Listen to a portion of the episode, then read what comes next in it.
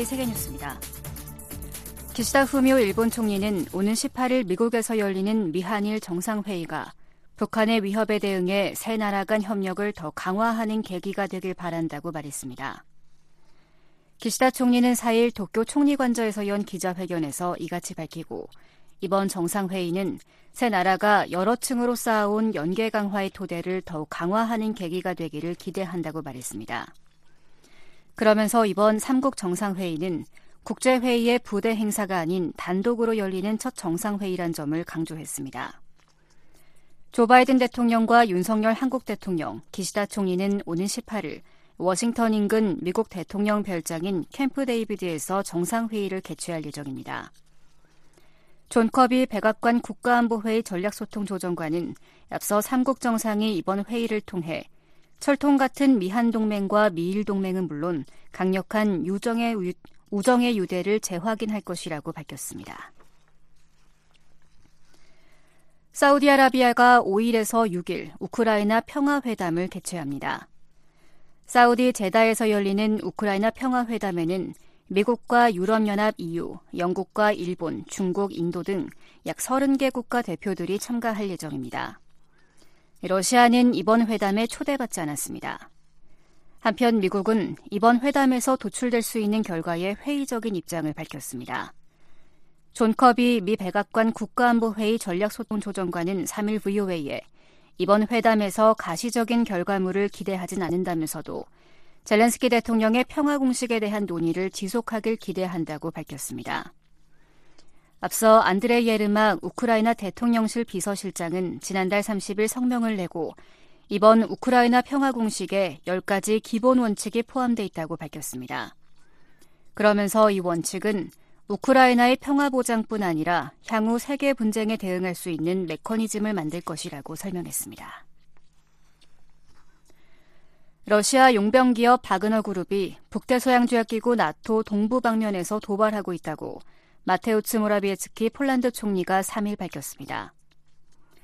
모라비에츠키 총리는 이날 자신의 페이스북에 올린 글에서 바그너 그룹이 폴란드와 리투아니아 국경지대 수바흐키 회랑으로 이동하고 나토 동부 방면에서 벨라루스 군대를 훈련시키고 있다고 지적했습니다.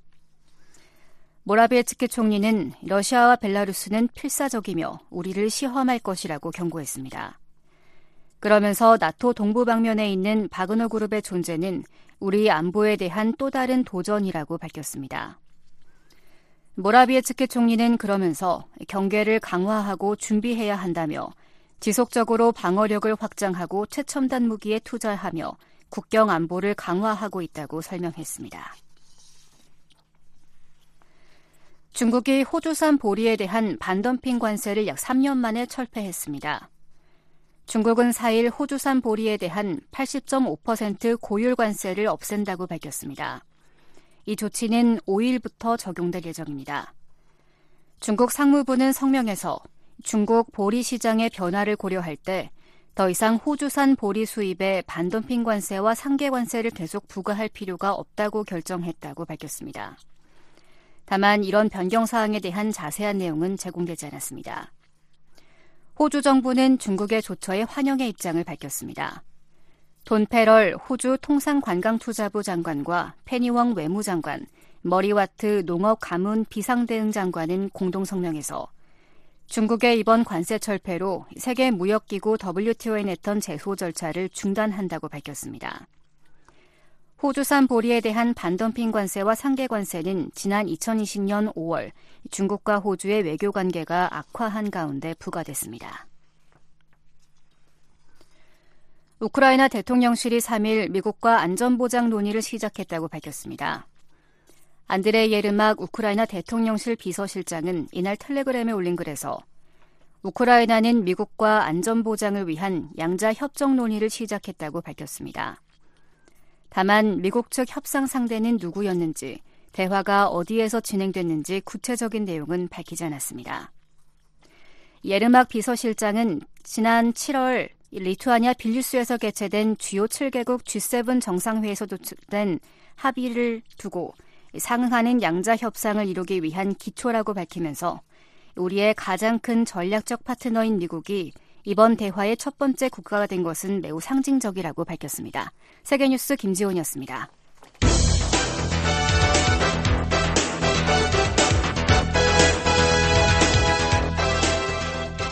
워싱턴 뉴스 광장.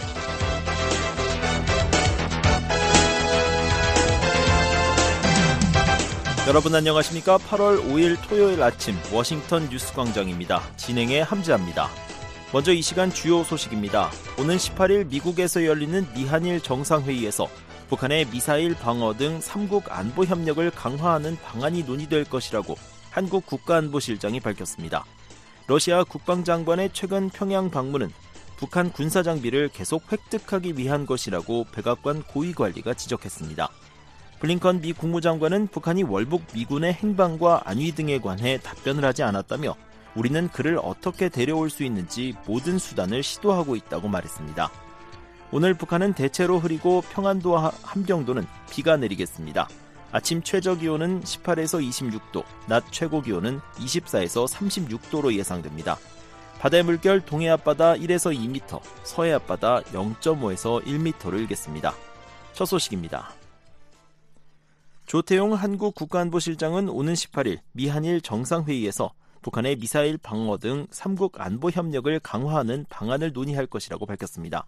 또 미한일 정상회의 정례화에 대해서 3국 간 공감대가 만들어지고 있다고 전했습니다. 서울에서 김한용 기자가 보도합니다.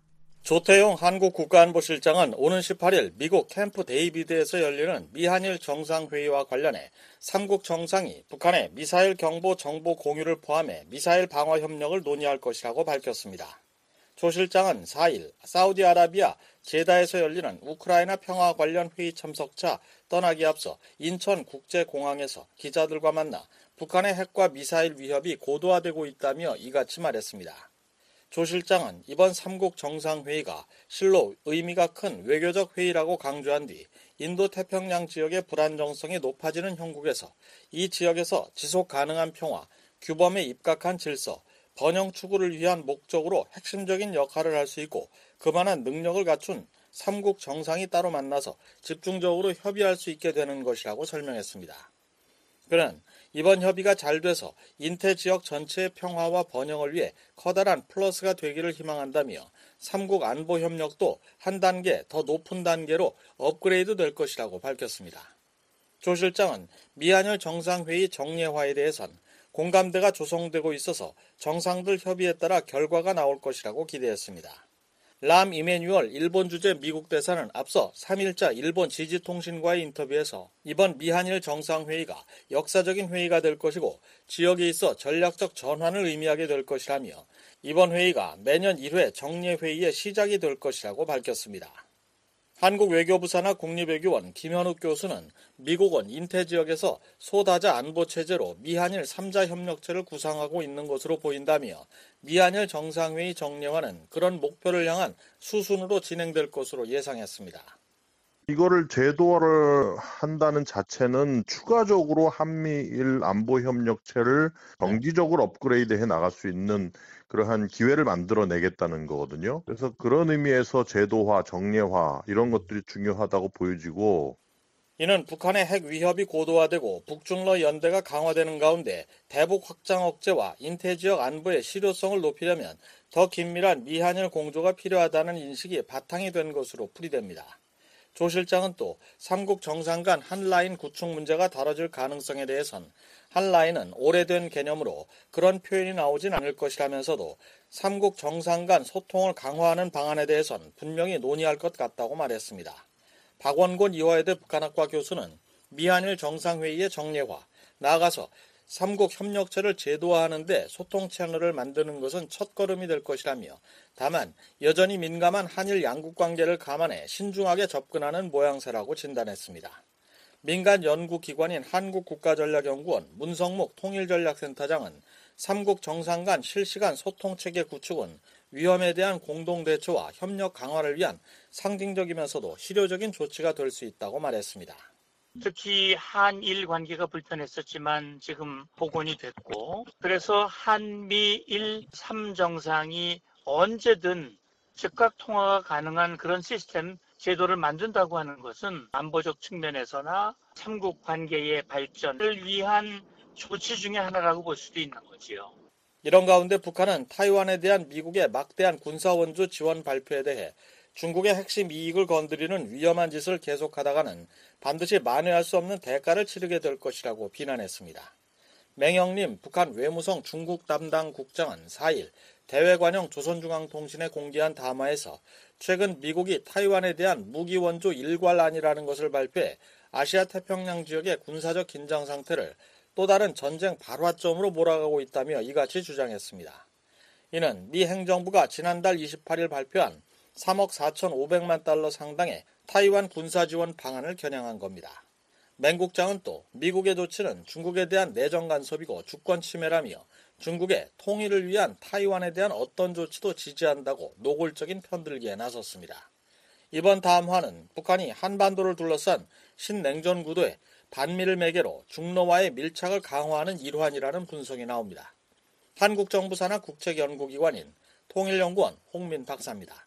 중국이 또 러시아 걸려 있는 이해관계 문제에 대해서 적극적으로 외교적 지지 입장을 보내는 것뿐만 아니라 거기에 대해서 일정 부분 대변해주는 역할, 또 공세적으로 거기에 대해서 대응해주는 역할을 함으로써 북중로의 연대 전선을 보다 강화하고 대미 대응으로서의 체제를 만들기 위해서 이렇게 일종의 관리를 하고 있다 하는 취지라고 볼 수 있을 것 같습니다. 우크라이나와 전쟁 중인 러시아에 대해 북한이 무기를 제공하고 있다는 국제사회 혐의를 의식한 반응이라는 분석도 나옵니다. 박원공 교수는 북한이 미국의 이중잣대라는 주장을 통해 자신들의 러시아에 대한 무기 지원 혐의를 희석시키려는 의도로 풀이했습니다.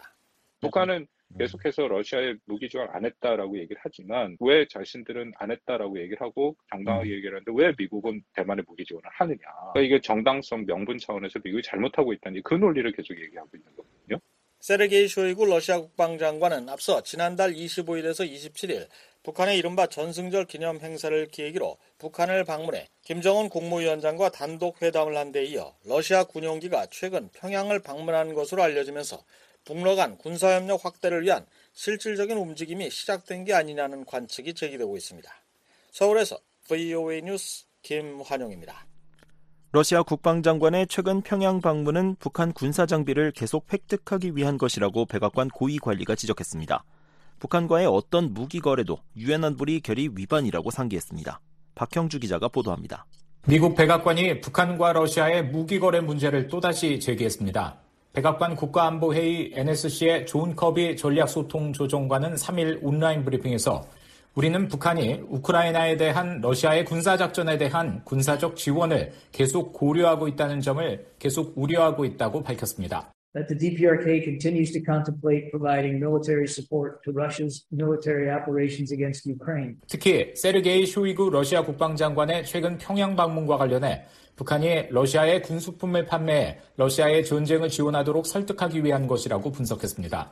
그러면서 우리의 정보에 따르면 러시아는 북한이 다시 러시아에 포탄을 판매한 것과 같은 방식으로 북한과의 군사협력 증대를 모색하고 있다고 커비 조정관은 밝혔습니다.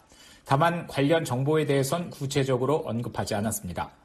커비 조정관은 이어 미국이 지난 3월 북러 무기 거래 논의를 중지한 슬로바키아인을 제재한 점을 상기하며 북한과 러시아의 어떤 무기 거래도 여러 유엔 안보리 결의에 대한 직접적인 위반이라고 강조했습니다. Any arms deal between North Korea and Russia would of course directly violate a series of UN Security Council resolutions. 그러면서 북한이나 혹은 우크라이나 전쟁을 지원할 준비가 돼 있는 다른 어떤 국가로부터 탄약을 획득하려는 러시아의 시도를 계속 파악하고 폭로 하며 이에 대응할 것이라고 말했습니다. 또 러시아의 이런 움직임에 대해 서방의 제재와 수출 통제로 인해 전쟁 장비에 영향을 받고 있는 푸틴 대통령이 얼마나 절박해지고 있는지 보여주는 또 다른 사례라고 말했습니다. 커비 조정관은 또한 푸틴이 우크라이나 정복을 위한 방대한 양의 무기 확보를 위해 북한, 이란은 물론 중국에도 지원을 얻기 위해 손을 뻗으려 하고 있다고 지적했습니다. 그러면서 우리는 이러한 일이 벌어지는 것을 목격할 때 모든 사람에게 분명하게 알리는 것이 중요하다고 생각한다고 말했습니다. 앞서 쇼이구 국방장관은 북한이 전승일로 기념하는 한국전 정전협정 체결 70주년을 맞아 지난달 25일에서 27일 러시아 군사대표단을 이끌고 북한을 방문했습니다. 쇼이구 장관은 26일 김정은 국무위원장과 함께 무장 장비 전시회 행사장을 찾았으며 다음 날에는 북한의 주요 무기 등이 대거 등장한 열병식을 참관했습니다. 북한 관영 조선중앙통신은 쇼이구 장관의 방문과 관련해 국방 안전 분야에서 상호 관심사와 지역 국제 안보 환경에 대한 평가와 의견을 교환했고 양측이 견해 일치를 보았다고 전했습니다. 이런 가운데 러시아 공군 소속 항공기 한 대가 모스크바에서 출발해 1일 오전 평양 순안 국제공항에 도착했다가 2일 오후 이륙한 모습이 포착되기도 했습니다. VOA 뉴스 박형주입니다. 북한이 월북 미군의 행방과 안위 등에 대한 미국 정부의 질문에 답변하지 않았다고 미국 국무장관이 밝혔습니다. 기본적인 정보 파악을 위해 가능한 모든 합리적인 수단을 동원하고 있다는 점도 밝혔습니다. 이조은 기자입니다. 토니 블링컨 국무장관은 3일 아직도 월북 미군 트레비스 킹 이병에 대한 추가 정보가 없다는 입장을 확인했습니다. I wish we did know more. We're actually trying to, to, to learn more about his whereabouts and his well-being, and we simply don't have that information. 블링컨 장관은 이날 미국 ABC 방송 굿모닝 아메리카와의 인터뷰에서 킹 이병의 상태와 송환 노력의 진전 상황을 묻는 질문에 우리가 더 많은 것을 알고 있었으면 좋겠다고 답했습니다. 이어 실제로 우리는 그의 행방과 안위에 대해 더 많은 것을 파악하려고 시도하고 있다면서 하지만 그런 정보가 없다고 말했습니다. 블링컨 장관은 2일 북한은 드디어 우리가 북한 측에 이런 질문들을 하고 있다는 점을 이해한다고 인정했다면서 그러나 우리에게 질문에 대한 답변은 주지 않았다고 밝혔습니다. 블링컨 장관은 우리는 그런 기본적인 정보를 확보한 다음에 그를 어떻게 데려올 수 있는지 알아보기 위해 가능한 모든 합리적인 수단을 통해 시도하고 있다고 말했습니다. 이어 지금은 기본적으로 아무것도 모른다는 것이냐는 질문에 그렇다고 답했습니다. 앞서 미 국무부의 매튜 밀러 대변인은 2일 정례 브리핑에서 북한이 킹이병 사건과 관련해 유엔군 사령부에 전화를 걸어왔지만 메시지를 받았음을 확인하는 차원이었을 뿐 실질적인 진전은 아니라고 밝혔습니다. It was a, a, my understanding, and I will mostly defer to the Pentagon on this, so I, I, because um, this was through a military channel, is that it was a call. Um, 밀러 대변인은 또한 북한이 외교 채널을 통한 연락에는 여전히 응답하지 않고 있다고 밝혔습니다. 킹이병은 한국에서의 폭행 등으로 지난달 17일 추가 징계를 받기 위해 미국으로 갈 예정이었지만 공항에서 달아난 뒤 다음 날 공동경비구역 견학 중 무단으로 월북했습니다. VA 뉴스 이조은입니다. 북한이 무단 월북 미군 병사 사건과 관련해 유엔군 사령부에 전화를 걸어왔지만 협상 전망은 여전히 불투명하다고 미국 전직 관리들이 진단했습니다. 월북 미군 병사의 안위에 대한 우려도 나타냈습니다. 조은정 기자가 보도합니다. 로버트 킹 전 국무부 북한 인권 특사는 무단 월북 미군 병사와 관련한 북한의 응답이 협상에 전향적으로 나설 것임을 의미하는 것은 전혀 아니다라고 분석했습니다. Not at all. All this is is basically confirming that he is in North Korean custody. In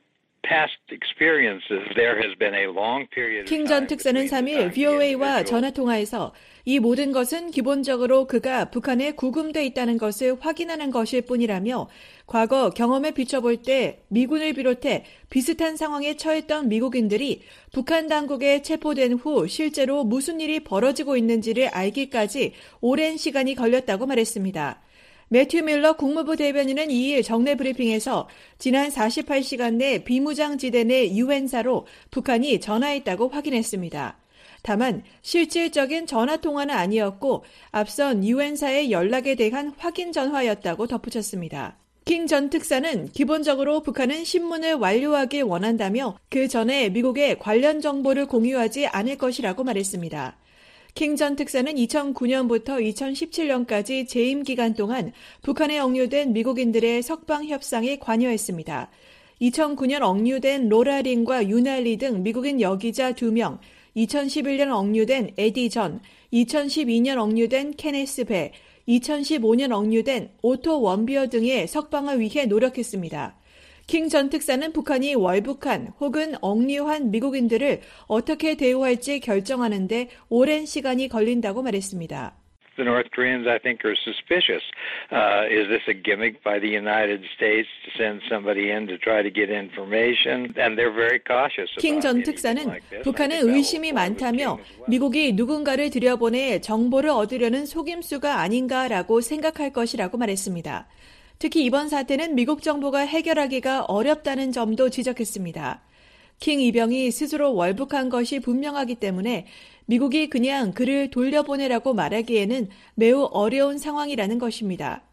2013년 북한에 억류된 메릴 뉴먼과 2015년 억류된 오토 웜비어 등 6건의 미국인 북한 억류 사태에 관여했던 에반스 리비어 전 국무부 동아태 담당 수석 부차관보도 3일 북한의 이번 연락이 어떤 긍정적인 발전으로 이어질지 확실하지 않다고 말했습니다. That uh, North Korea is probably still trying to see to what extent it can exploit Private King 리비아 전 수석 부차관보는 북한은 아마도 킹 이병을 이용해 작전 정보를 어느 정도까지 얻을 수 있을지 확인하려고 노력하고 있을 것이라며 그들이 어떤 형태로든 관련 설명을 듣는 작업이 끝나기까지는 킹 이병을 어떻게 처리할지 결정을 내릴 수 없을 것이라고 말했습니다. 그러면서 미국과 한국의 언론 보도를 통해 킹 이병의 과거 징계 문제를 북한도 알고 있을 것이라며 그의 정보 가치보다 그를 계속 데리고 있는 것이 더 큰 문제가 될지 여부를 북한 당국이 생각하고 있을 수도 있지만 지금으로서는 확실히 알 수 없다고 말했습니다. 리비아 전 수석 부차관보는 과거 억류 협상에 관여했던 경험에 비춰볼 때 북한이 관련 정보 공유에 비협조적이라고 말했습니다. North Korea, let's put it this way, has not been overly generous with sharing information in those conversations. Although, if you're persistent, if you use all 리비아 전 수석 부차관보는 북한이 정보를 잘 공유하지 않는다며 하지만 정보를 공유하는 것이 북한에 이익이 된다고 모든 가능한 채널을 사용해 끈기 있게 설득하면 결국 대부분의 경우 북한은 대화에 참여했고 더 전향적인 태도를 취하는 것이 이익이 된다고 판단했다고 말했습니다. 로버트 랩슨 전 주한미국 대사대리는 3일 VOA에 보낸 서면 답변에서 이번 북한의 응답이 사태 해결의 가능성을 시사한다고 평가했습니다. 랩슨 전 대사대리는 수많은 제의에 북한이 마침내 2주 만에 최소한의 수준에서 응답했다며 킹 이병을 데리고 있다는 사실을 유엔사에 인정했다고 말했습니다. 이어 그럼에도 불구하고 북한이 판문점을 통해 짧은 응답을 했다는 사실은 가능성이 희박하긴 하지만 이 문제가 판문점 채널을 통해 조만간 해결될 가능성이 여전히 열려 있음을 시사한다고 말했습니다. 랩슨 전 대사 대리는 아직 초기이긴 하지만 북한이 아직까지 킹 이병을 선전 도구로 활용하지 않고 있다는 점도 주목할 만하다며 의심할 여지 없이 그는 집중적인 신문을 받고 있을 것이라고 말했습니다. 랩슨 전 대사 대리는 평양의 고위 지도부는 킹을 어떻게 조치할지에 대해 여전히 고민하고 있을 것이라고 말했습니다. 킹 이병의 가치와 미국의 양보 수준을 재고 있을 것이라는 설명입니다. 한편 전직 관리들은 과거 미국인 북한 억류 사례를 비춰볼 때 킹 이병의 안위가 우려된다고 밝혔습니다. North Korea has a history of uh, mistreating U.S. detainees and even mistreating American defectors. So I would not rule out the possibility. 리비아 전 수석 부차관보는 북한이 미국인 억류자들, 심지어 북한으로 전향한 미국인들도 학대한 전력이 있다며 트래비스 킹 이병이 북한 당국에 의해 학대당할 가능성을 배제할 수 없다고 말했습니다. 북한 당국이 킹 이병에게 정보를 빼내기 위해 잘 대우해 줄 수도 있지만 그를 완전히 통제하고 있기 때문에 잘 대해 줄 동기가 없을 수도 있다는 것입니다. 킹 전 특사는 북한 사람들은 협상하기가 매우 어렵다며 자국민들과 여러 가지 이유로 자국의 통제 안에 들어온 외국인들을 대하는 데 있어 매우 무례하다고 말했습니다. You know, the North Koreans are very difficult. They are very unpleasant in dealing with their own people. 킹 전 특사는 일이 잘 해결되길 바라지만 과거 북한과의 경험에 비춰볼 때 쉽게 해결되지 않을 것이라고 말했습니다. 로버타 코엔 전 국무부 인권 담당 부차관보는 3일 VOA에 가장 궁금한 것은 트래비스 킹 이병이 귀국을 원하는지 그가 월북할 당시 북한의 상황에 대해 잘못된 정보를 가지고 있었는지 여부라고 말했습니다. 코엔 전 부차관보는 그가 송환을 원하는 경우에 미국은 북한이 거래적으로 나온다고 생각할 수도 있고 북한이 구금 중인 외국인에게 필수적인 보호를 제공해야 하는 비엔나 협약과 같은 국제조약을 준수할 준비가 되어 있지 않다고 판단할 수도 있다고 말했습니다. 이어 그의 신문이 얼마나 길어질지, 구금 환경은 어떤지, 석방돼 추방될지, 아니면 국경을 넘었다는 이유로 징역형을 받을지, 우편물을 받거나 가족들과 연락할 수 있을지, 미국의 이익 대표국인 국가의 관리가 그를 방문할지 여부를 아무도 모른다고 말했습니다.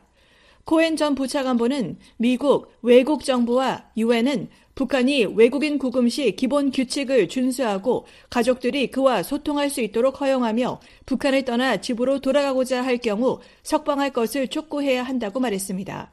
VOA 뉴스 조은정입니다.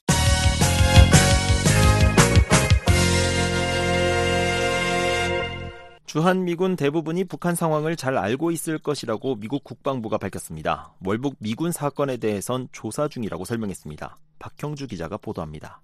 미국 국방부의 패트릭 라이더 대변인은 3일 월북한 주한미군 트레비스 킹 이병과 관련해 미군 장병들에게 북한의 실체에 대해 교육을 하느냐는 질문에 일반적으로 대부분 장병이 북한의 상황에 대해 이해하고 있을 것이라고 말했습니다. 라이더 대변인은 이날 정례 브리핑에서 관련 질문을 받은 뒤 한국에서의 교육 등에 대해선 주한미군에게 물어봐야 한다면서 이같이 답했습니다. Um, most, most folks have an understanding of uh, the situation in North Korea. 이어 킹 이병의 월북 문제에 대해선 조사 중이며 나중에 더 알게 될 것이라며 미리 예단하지 않을 것이라고 말했습니다.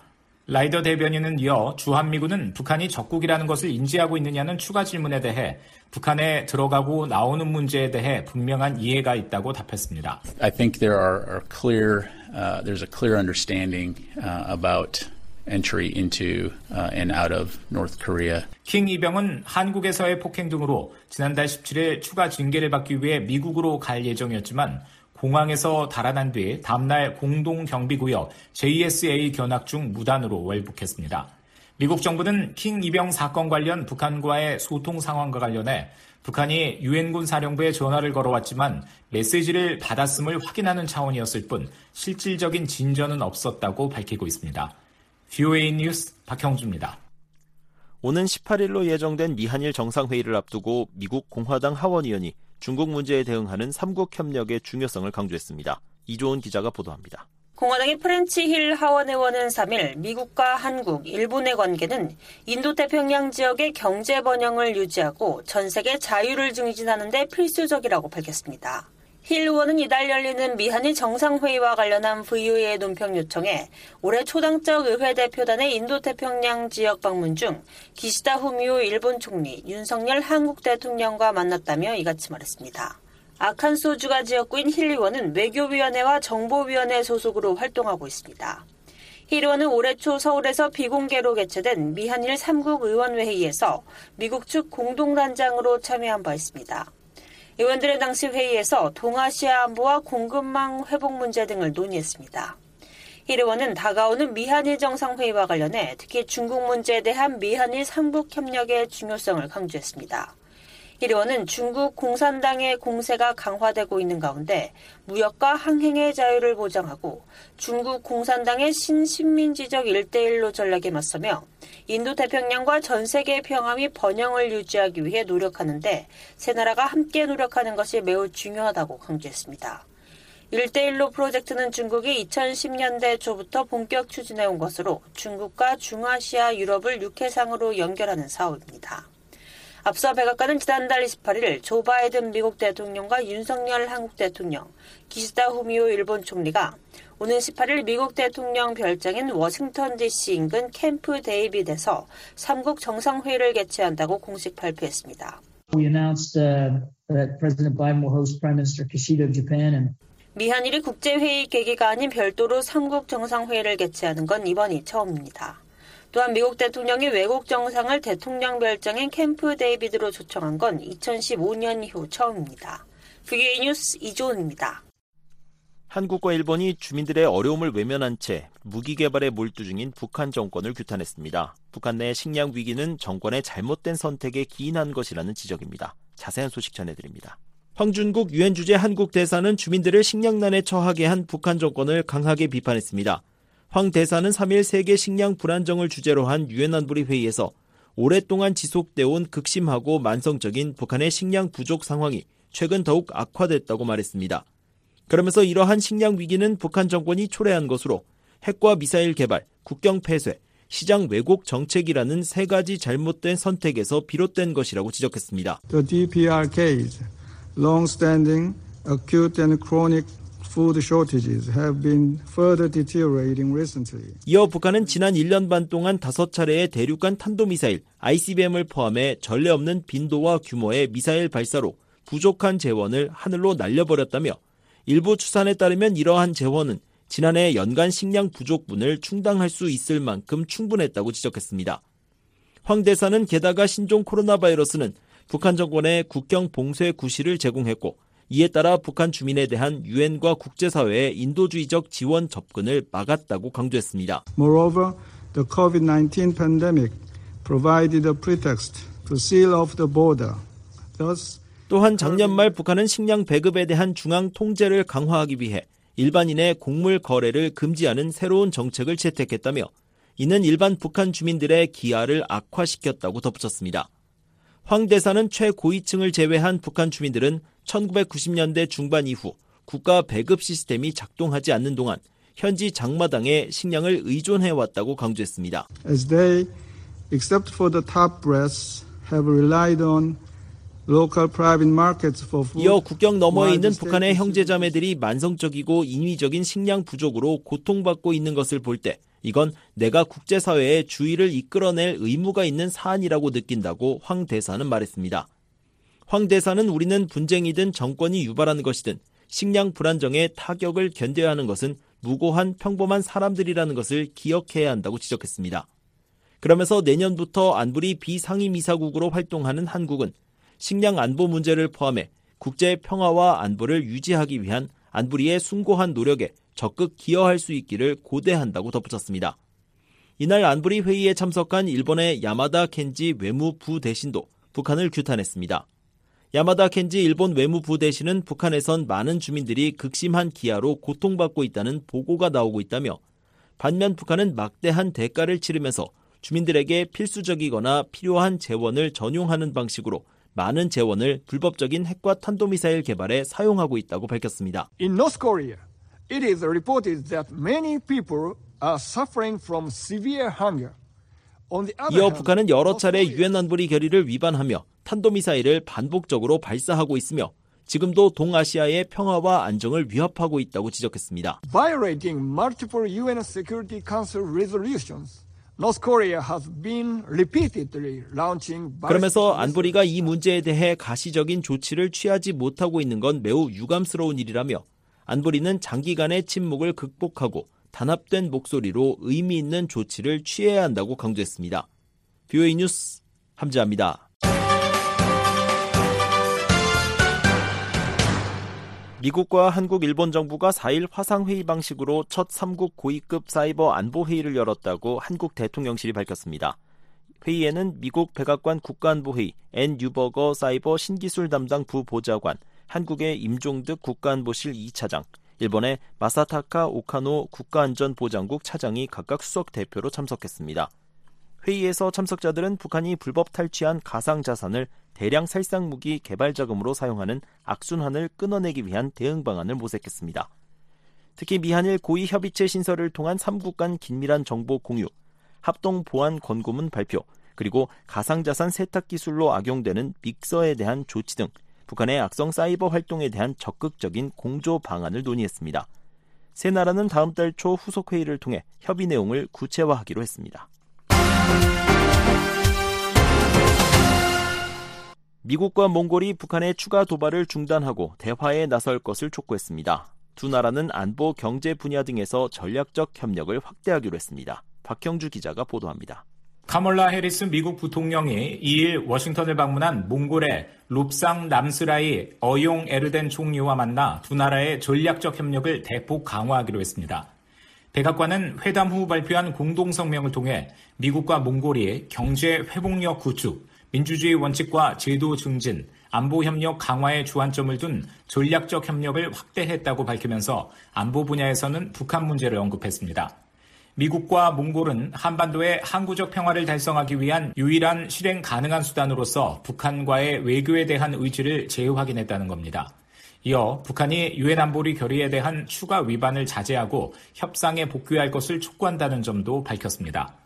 성명은 또한 양측은 영내와 국제 안보 우려 사안에 대한 건설적인 관여의 중요성을 인식했다면서 우크라이나 전쟁의 인도주의적 결과에 깊은 우려를 표명하고 국제법에 기반한 지속 가능한 평화 회복을 위한 모든 노력을 지지했다고 언급했습니다. 몽골은 국경을 맞대고 있는 중국, 러시아와 비교적 우호적인 관계를 유지하고 있으며 북한과도 외교 관계를 맺고 있습니다. 몽골은 1948년 10월 북한과 수교 이후 사회주의 연대를 바탕으로 우호 협력 관계를 유지해오며 지난해 9월 9일 북한의 정권 수립 74주년을 기념해 김정은 국무위원장에게 축전을 보내기도 했습니다. 미국은 미중 경쟁 속에서 몽골과의 관계를 강화하고 있습니다. 지난해 8월에는 몽골 수도 울란바토르에서 미국 몽골 간 첫 전략 대화를 개최한 데 이어 11월에는 도쿄에서 일본을 더해 3자 대화를 열었습니다. 올해 6월에는 한국을 포함한 미한 몽골 간 첫 3자 대화를 시작했습니다. 이번 공동 성명도 이 같은 회의를 언급하며 이러한 외교적 관여는 공유된 가치와 민주적 제도를 더욱 강화하려는 우리의 노력이라고 말했습니다. 해리스 부통령은 이날 회담 모두 발언에서 몽골은 인도태평양 지역에서 30년 이상 신뢰할 수 있는 민주주의 국가이자 우방으로 양국 간 파트너십은 이 지역의 안정과 번영을 보장하는 데 기여해 왔다고 강조했습니다. Mongolia has been a reliable democracy and friend. in the Indo-Pacific for more than three decades. 또한 두 나라가 기후 위기, 민주주의와 인권 수호, 규칙 기반 국제 질서에 대한 위협 대응에서 계속 협력할 것이라고 해리스 부통령은 말했습니다. 롬상 남스라의 몽골 총리는 민주주의 개혁과 시장 경제 발전, 인권과 자유의 존중을 위한 미국의 지지에 사의를 표하면서 양국의 전략적 협력 확대가 몽골에 많은 경제적 기회를 가져올 것이라는 점을 강조했습니다. During my visit, I'm pleased uh, that Mongolia and US will issue joint statement strategic towards 미국과 몽골은 이번에 내년 2분기부터 양국 직항 노선을 개설하는 오픈 스카이 협정에 합의했습니다. 또한 히토류 등 광물 분야 협력도 강화하기로 했습니다.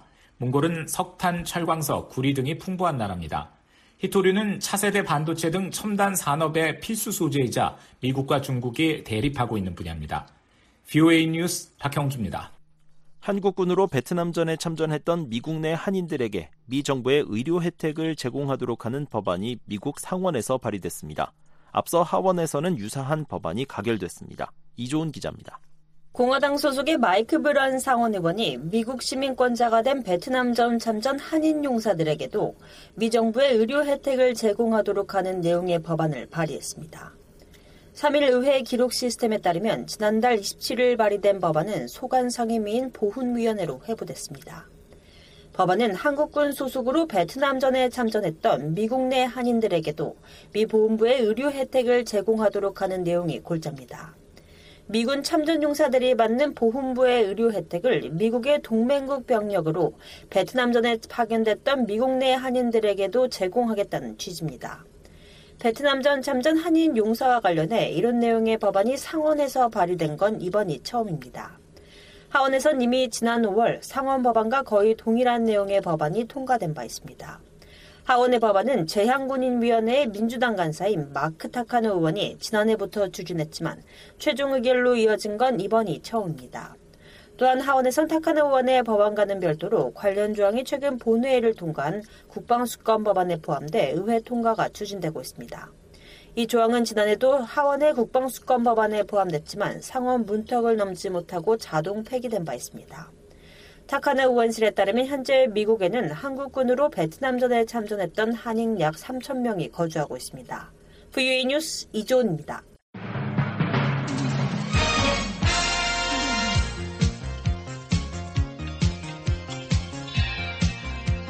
새 아침 새로운 뉴스로 여러분을 찾아갑니다. 워싱턴 뉴스 광장. 다양한 뉴스의 깊이 있는 분석까지 매일 아침 워싱턴 뉴스 광장이 함께합니다.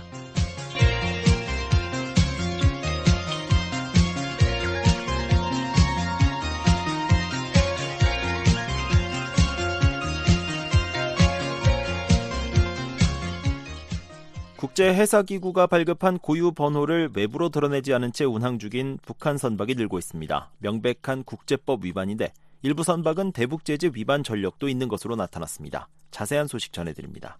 선박의 실시간 위치 정보를 보여주는 MarineTraffic 지도에 지난 2일 중국 산둥성 인근 해상을 지나는 북한 선박이 보입니다.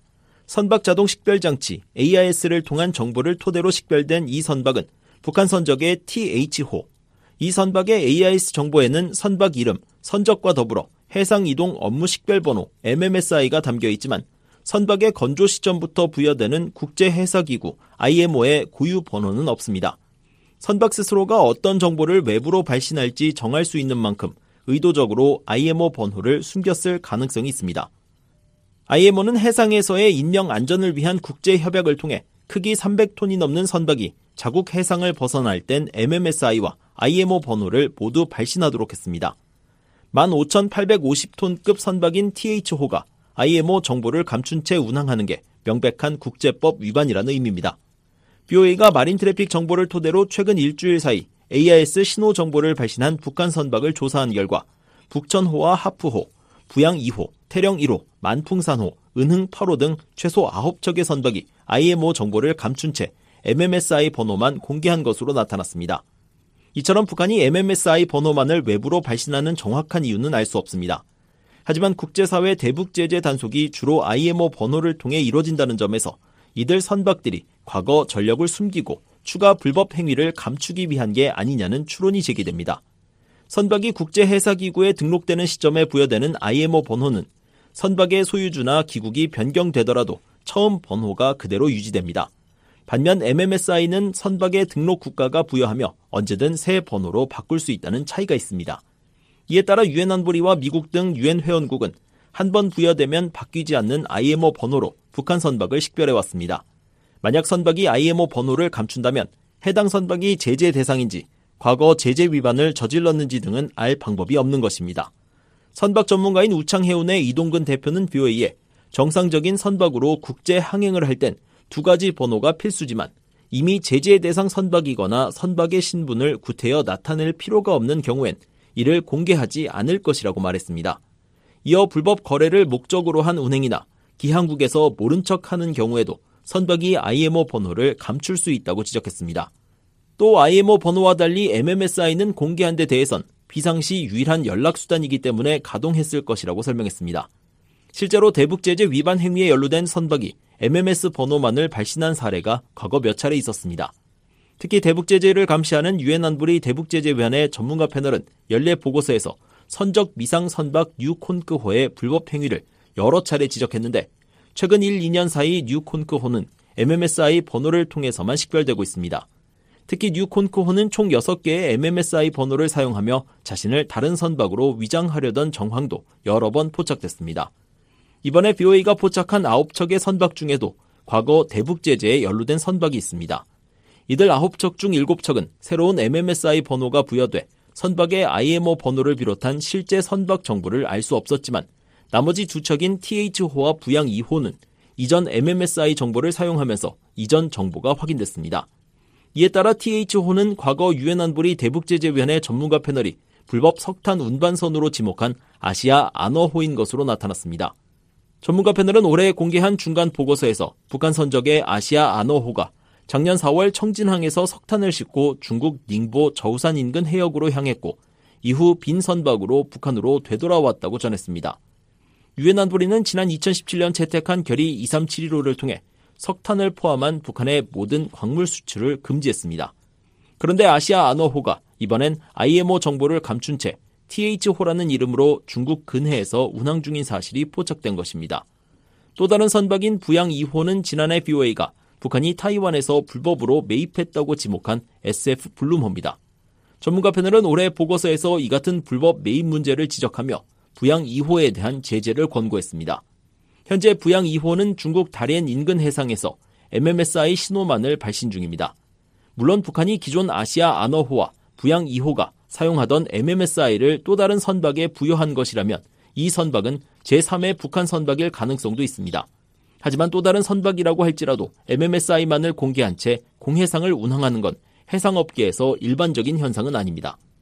남아프리카 공화국 해군 대령 출신으로 유엔 안보리 대북제재위원회 전문가 패널에서 활동한 닐 와츠 전 위원은 3일 BOA와의 전화 통화에서 IMO 정보를 감추는 북한 선박뿐 아니라 이들의 입항을 눈 감고 있을 것으로 보이는 중국 항구도 문제로 지적했습니다. But if China, China is not doing port state control inspections on these vessels, well then uh, I think they would rather not transmit because 와츠 전 위원은 만약 중국이 이들 선박에 대해 안전 검사를 실시하지 않는다면 선박 입장에선 IMO 정보를 발신하려 하지 않을 것이라며 IMO 번호는 선박의 건조 이후의 모든 행적을 다 담고 있기 때문이라고 말했습니다. 또한 이들 선박 대부분의 거래가 일반적인 무역 등 합법적일 것이라는 데는 의심의 여지가 없지만 문제는 필요에 따라 언제든 불법 화물을 몰래 거래할 수 있다는 것이라고 지적했습니다. No, look, there's no doubt in my mind that uh, uh, most of these vessels, they, most of their trade is legal. But of course, the problem is that they 이어 항만국까지 연루된 경우라면 항만국은 안전검사를 실시하지 않을 것이고 그 선박이 그곳에 있었다고 보고하지도 않을 것이라고 덧붙였습니다. 실제로 앞서 BOA는 북한 선박이 지난해 중국 항구에서 단 한 척도 안전검사를 받지 않았다고 보도한 바 있습니다. 특히 지난해 중국으로 향하는 선박이 지속적으로 늘어나는 상황에서 검사가 이뤄지지 않으면서 중국 항만 당국의 고의 누락 의혹도 제기됐었습니다. BOA는 당시 중국 정부의 누락 배경을 질의했지만 답변을 받지 못했습니다. BOA 뉴스 함지합니다. 이게 무슨 책이에요? 미국 역사 책이에요. 미국 역사 아직도 책으로 공부하십니까? 저는 일리노이주의 링컨 후보에게 표를 던지기로 마음을 바꿨습니다. 부군 중 생포된 흑인 병사들을 모두 노예로 만들어야 합니다. 전진하라! 남부의 깃발이 국회의사당 건물에 휘날리게 될 것이다. 라디오로 듣는 미국 역사 이야기, BO의 이야기 미국사. 많은 애청 바랍니다.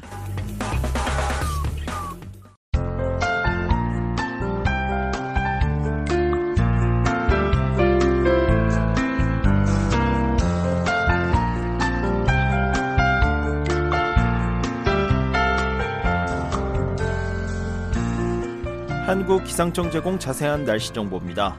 오늘 북한은 대체로 흐리고 평안도와 함경도는 비가 내리겠습니다. 아침 최저 기온은 18에서 26도, 낮 최고 24에서 36도로 예상됩니다. 바다의 물결은 동해 앞바다 1에서 2m, 서해 앞바다 0.5에서 1m로 일겠습니다. 이어서 지역별 날씨입니다. 평양 흐리고 가끔 비가 내리겠습니다. 최저 기온은 25도, 최고는 32도입니다. 안주도 흐리고 가끔 비가 내리겠습니다. 최저 25도, 최고 29도. 남포 구름 많고 최저 25도, 최고 32도로 예상됩니다. 신의주 흐리고 오전에 비가 내리겠습니다. 최저 기온 26도, 최고 31도. 강계 흐리고 비가 내리겠습니다. 최저 23도, 최고 29도. 해주 오전엔 맑고 오후엔 구름이 내리 많겠습니다. 최저 25도, 최고 33도. 개성 오전 맑고 오후 구름이 끼겠습니다. 최저 24도, 최고 33도. 함흥 오전 맑고 오후엔 흐리고 한때 비가 내리겠습니다. 최저 25도, 최고 35도. 장진 구름 많고 오후 한때 비가 내리겠습니다. 최저 기온 20도, 최고 26도로 예상됩니다. 해산 흐리고 비가 내리겠습니다. 기온은 최저 21도, 최고 28도. 원산 오전 맑고 오후 구름 많겠습니다.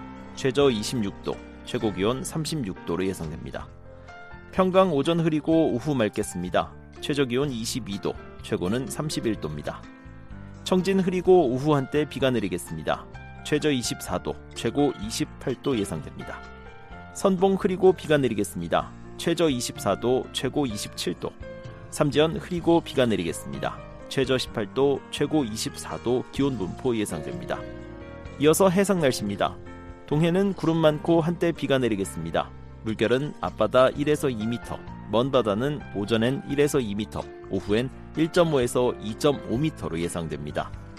서해는 구름 많고 한때 비가 내리겠습니다. 물결은 앞바다 오전 0.5에서 1m, 오후 0.5m, 먼 바다는 오전 1에서 2m, 오후 0.5에서 1.5m로 일겠습니다. 8월 5일 토요일 VOA 아침 방송 순서를 모두 들으셨습니다. 미국 정부의 견해를 반영하는 논평과 세계 뉴스 이어집니다. 미국의 수도 워싱턴 DC에서 보내드린 VOA 방송의 워싱턴 뉴스 광장. 지금까지 진행에 함지하였습니다. 고맙습니다.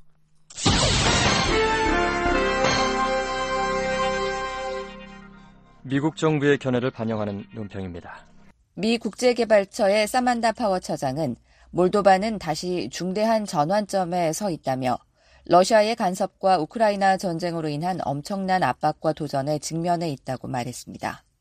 실제로 수년 동안 러시아는 우크라이나와 조지아에서 그랬던 것처럼 몰도바 정부를 방해하고 분리주의 세력을 지원하며 친러시아 정권을 만드는 것을 목표로 불안을 조성해 왔습니다. 하지만 지난해 2월 러시아의 우크라이나 침공으로 이러한 노력은 극적으로 역효과를 냈습니다. 미국의 연구기관인 카네기 국제평화기금에 따르면 우크라이나에 대한 러시아의 침략은 몰도바를 유럽연합과의 통합으로 몰고 또 모스크바의 영향력에서 벗어나는데 도움을 줬다고 말했습니다. 사만다 파워 처장은 러시아가 결코 보고 싶지 않은 것은 미국이 지원했던 것으로 몰도바가 유럽과 통합하는 것이라고 말했습니다. Moldovans have shown incredible resilience in the face of Putin's aggression. 사만다 파워 처장은 몰도바는 푸틴의 공격에 직면해 큰 회복력을 보여줬다고 말했습니다. 그러면서 블라디미르 푸틴이 모스크바 영향권에 있는 정치인들에게 자금을 지원하고 가스 공급을 제한했음에도 불구하고 그들은 유럽의 그 어떤 나라보다도 1인당 10만 명 이상의 우크라이나 난민을 관대하게 수용했다고 말했습니다. 사만다 파워 처장은 이러한 도전에도 불구하고 마이야 산두 대통령은 민주적인 개혁과 경제 성장, 그리고 서구 시장으로 방향 전환을 위한 특별한 책임을 지고 있으며 또 국제개발처의 지원 아래 에너지 자립과 다각화를 추구하고 있다고 말했습니다. 역사적으로 몰도바는 러시아 경제에 의존해 왔습니다. 하지만 최근 몇 년 동안 유럽연합은 몰도바의 주요 무역 파트너가 되고 있습니다. 사만다 파워 처장은 몰도바 제품 지원과 새로운 시장 접근, 산업과 기업의 경쟁력 강화, 지방 행정 강화, 지역사회 구축 등이 필요하며 이 같은 장치는 국제개발처의 지원으로 만들어졌다고 말했습니다. 25 years ago, two thirds of Moldovan exports went to Russia. Today, more than two thirds of Moldova's exports go to Western. 사만다 파워 처장은 25년 전에는 몰도바 수출의 3분의 2가 러시아로 향했지만 오늘날 몰도바 수출의 3분의 2 이상이 서방 시장으로 간다고 말했습니다. 그러면서 이러한 추세가 계속될 것이고 시간이 지나면 두뇌 유출이 끝나고 많은 몰도바인들이 돌아와 국내에서 기여하기를 바란다고 말했습니다. 사만다 파워 처장은 몰도바를 러시아의 간섭으로부터 해방시키는데 국제개발처가 기여했으며 미국도 기여했다고 말했습니다. 그러면서 모든 사람이 생계와 삶을 찾고 또 번영하는 것은 몰도바 사람들의 능력으로 몰도바는 이를 받을 자격이 있다고 강조했습니다. 미국 정부의 견해를 반영한 논평이었습니다. 이에 대해 의견이 있으신 분은 편지나 팩스, 전자메일을 보내주시기 바랍니다. 주소는 Voice of America, 약자로 VOA를 쓰신 뒤 코리안 서비스, 주소 330 Independence Avenue, SW, 워싱턴 DC 20237 USA입니다. 전자메일은 korean at voanews.com으로 보내주시기 바랍니다. VOA 세계뉴스입니다. 우크라이나가 4일 흑해 러시아 노보로시스크 항구 근처에서 두 척의 무인 보트로 러시아 해군기지 공격을 시도했다고 외신들이 보도했습니다. 로이터 통신은 복수의 소식통을 인용해 지난밤 진행된 이 공격으로 러시아 군함 한 척이 심각한 손상을 입었다고 전했습니다. 우크라이나 정보 소식통은 러시아 해군 상륙함이 심각한 손상을 당해 전투 임무를 수행할 수 없게 됐다며 이번 공격은 우크라이나 해군과 정보국의 합동작전으로 단행됐다고 밝혔습니다.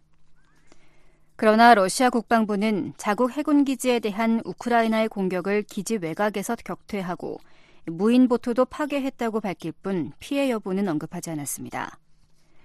한편 현지 소셜미디어 등에는 노보로시스크 항구 근처에서 커다란 폭발이 일어나는 장면을 촬영한 영상이 확산됐다고 영국 BBC 방송이 전했습니다. 우크라이나의 이번 공격으로 노보로시스크 항구의 유조선 석유 적재 활동과 인근 모든 선박의 이동이 일시 중단됐습니다.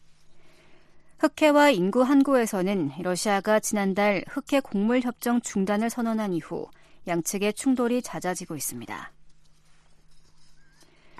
기시다 후미오 일본 총리는 오는 18일 미국에서 열리는 미한일 정상회의가 북한의 위협에 대응해 세 나라 간 협력을 더욱 강화하는 계기가 되길 바란다고 말했습니다. 기시다 총리는 4일 도쿄 총리관저에서 연 기자회견에서 이같이 밝히고 이번 정상회의는 세 나라가 여러 층으로 쌓아온 연계 강화의 토대를 더욱 강화하는 계기가 되길 기대한다고 말했습니다. 그러면서 이번 3국 정상회의는 국제회의의 부대 행사가 아닌 단독으로 열리는 첫 정상회의란 점을 강조했습니다. 조 바이든 대통령과 윤석열 한국 대통령, 기시다 총리는 오는 18일 워싱턴 인근 미국 대통령 별장인 캠프 데이비드에서 정상회의를 개최할 예정입니다. 존 커비 백악관 국가안보회의 전략소통조정관은 앞서 3국 정상이 이번 회의를 통해 철통 같은 미한 동맹과 미일 동맹은 물론 강력한 우정의 유대를 재확인할 것이라고 밝혔습니다. 사우디아라비아가 5일에서 6일 우크라이나 평화회담을 개최합니다. 사우디 제다에서 열리는 우크라이나 평화회담에는 미국과 유럽연합 EU, 영국과 일본, 중국, 인도 등 약 30개 국가 대표들이 참가할 예정입니다. 러시아는 이번 회담에 초대받지 않았습니다. 한편 미국은 이번 회담에서 도출될 수 있는 결과에 회의적인 입장을 밝혔습니다. 존 커비 미 백악관 국가안보회의 전략소통조정관은 3일 VOA에 이번 회담에서 가시적인 결과물을 기대하진 않는다면서도 젤렌스키 대통령의 평화 공식에 대한 논의를 지속하길 기대한다고 밝혔습니다. 앞서 안드레이 예르막 우크라이나 대통령실 비서실장은 지난달 30일 성명을 내고 이번 우크라이나 평화 공식에 10가지 기본 원칙이 포함되어 있다고 밝혔습니다. 그러면서 이 원칙은 우크라이나의 평화 보장뿐 아니라 향후 세계 분쟁에 대응할 수 있는 메커니즘을 만들 것이라고 설명했습니다. 러시아 용병 기업 바그너 그룹이 북대서양 조약기구 나토 동부 방면에서 도발하고 있다고 마테우츠 모라비에츠키 폴란드 총리가 3일 밝혔습니다. 모라비에츠키 총리는 이날 자신의 페이스북에 올린 글에서 바그너 그룹이 폴란드와 리투아니아 국경지대 수바우키 회랑으로 이동하고 있으며 나토 동부 방면에서 벨라루스 군대를 훈련시키고 있다고 지적했습니다. 모라비에츠키 총리는 러시아와 벨라루스는 필사적이며 우리를 시험할 것이라고 경고했습니다. 그러면서 나토 동부 방면에 있는 바그너 그룹의 존재는 우리 안보에 대한 또 다른 도전이라고 밝혔습니다. 모라베츠키 총리는 그러면서 경계를 강화하고 준비해야 한다며 지속적으로 방어력을 확장하고 최첨단 무기에 투자하고 국경 안보를 강화하고 있다고 설명했습니다. 중국이 호주산 보리에 대한 반덤핑 관세를 약 3년 만에 철폐했습니다. 중국은 4일 호주산 보리에 대한 80.5% 고율 관세를 없앤다고 밝혔습니다. 이 조치는 다음 날인 5일부터 적용될 예정입니다. 중국 상무부는 성명에서 중국 보리 시장의 변화를 고려할 때 더 이상 호주산 보리 수입에 반덤핑 관세와 상계 관세를 계속 부과할 필요가 없다고 결정했다고 밝혔습니다. 호주 정부는 중국의 조처에 환영의 입장을 밝혔습니다. 중국 호주 정부는 중국의 이번 관세 철폐로 세계 무역기구에 냈던 제소 절차를 중단한다고 밝혔습니다. 세계뉴스 김지훈이었습니다. 지금까지 여러분께서는 BO의 아침 방송을 들으셨습니다. 매일 새벽 4시부터 6시까지 보내드리는 BO의 아침 방송은 단파 5875, 7365, 7465kHz로 들으실 수 있습니다. 또 매일 저녁 한반도 시각 8시부터 자정까지 보내드리는 BO의 저녁 방송은 중파 1188kHz로 들으실 수 있습니다.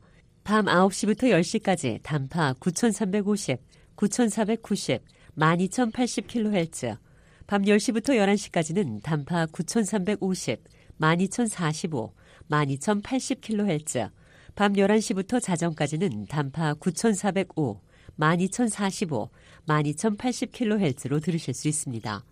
한반도 시각 새벽 4시부터 6시까지는 단파 5875, 7365, 7465kHz. BO의 새벽 방송은 2시부터 3시까지 중파 1566kHz로 들으실 수 있습니다. 함께 해주신 여러분 고맙습니다. 다음 방송 시간까지 안녕히 계십시오.